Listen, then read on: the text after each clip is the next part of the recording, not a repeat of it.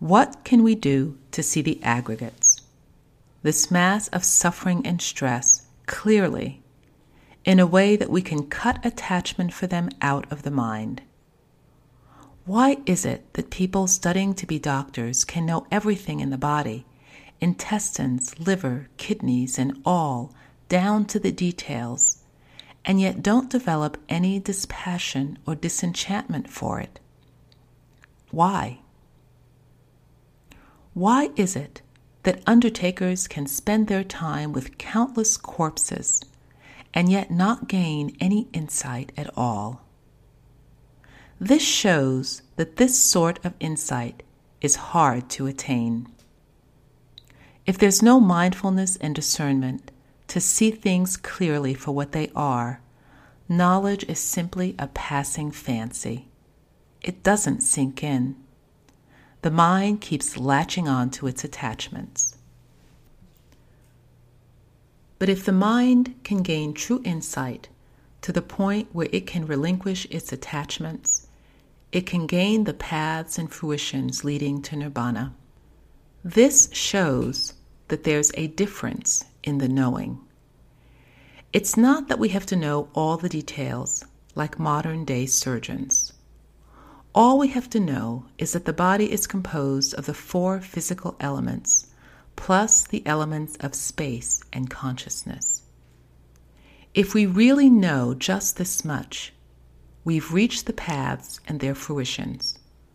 While those who know all the details to the point where they can perform surgery don't reach any transcendent attainments at all.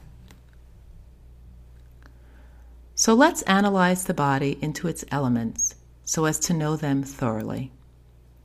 If we do, then when there are changes in the body and mind, there won't be too much clinging. If we don't, our attachments will be fixed and strong and will lead to further states of being and birth in the future.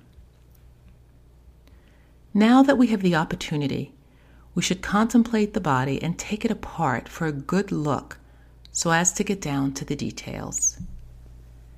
Take the five basic meditation objects hair of the head, hair of the body, nails, teeth, skin and look at them carefully, one at a time.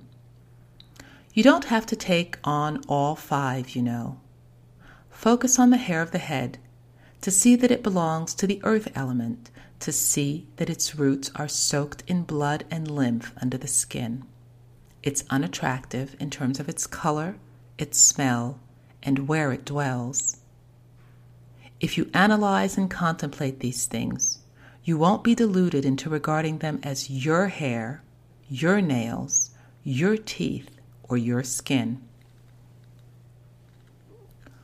All of these parts are composed of the earth element mixed in with water, wind, and fire.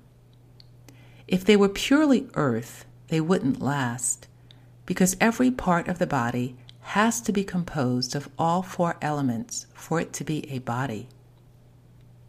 And then there's a mental phenomenon, the mind in charge. These are things that follow in line with nature in every way the arising, changing, and disbanding of physical and mental phenomena.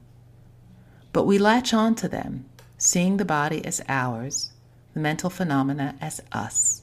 It's all us and ours. If we don't contemplate to see these things for what they are, we'll do nothing but cling to them. This is what meditation is seeing things clearly for what they are.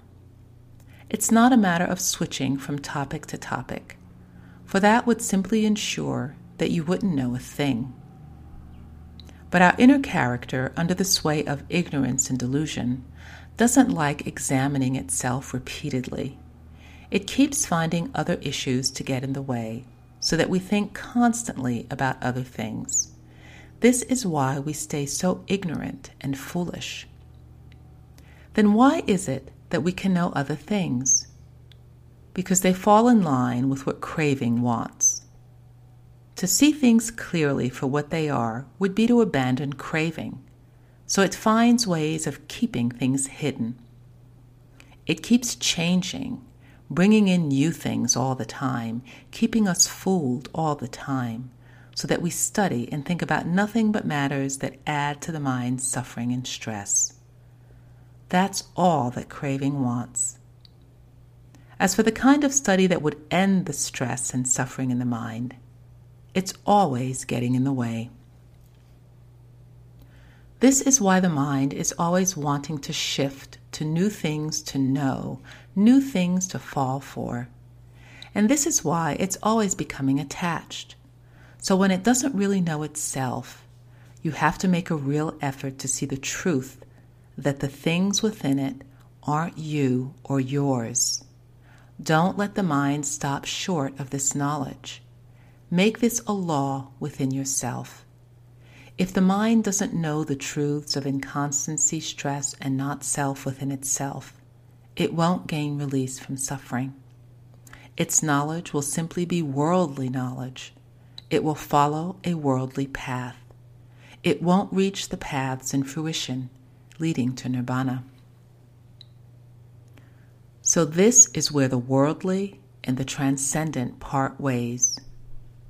If you comprehend inconstancy, stress, and not self to the ultimate degree, that's the transcendent.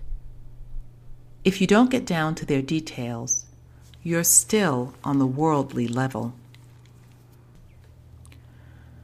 The Buddha has many teachings, but this is what they all come down to the important principles of the practice, the four foundations of mindfulness the Four Noble Truths, all come down to these characteristics of inconstancy, stress, and not selfness. If you try to learn too many principles, you'll end up not getting any clear knowledge of the truth as it is. If you focus on knowing just a little, you'll end up with more true insight than if you try knowing a lot of things. It's through wanting to know a lot of things that we end up deluded. We wander around in our deluded knowledge, thinking and labeling things, but knowledge that is focused and specific when it really knows is absolute. It keeps hammering away at one point. There's no need to know a lot of things, for when you really know one thing, everything converges right there.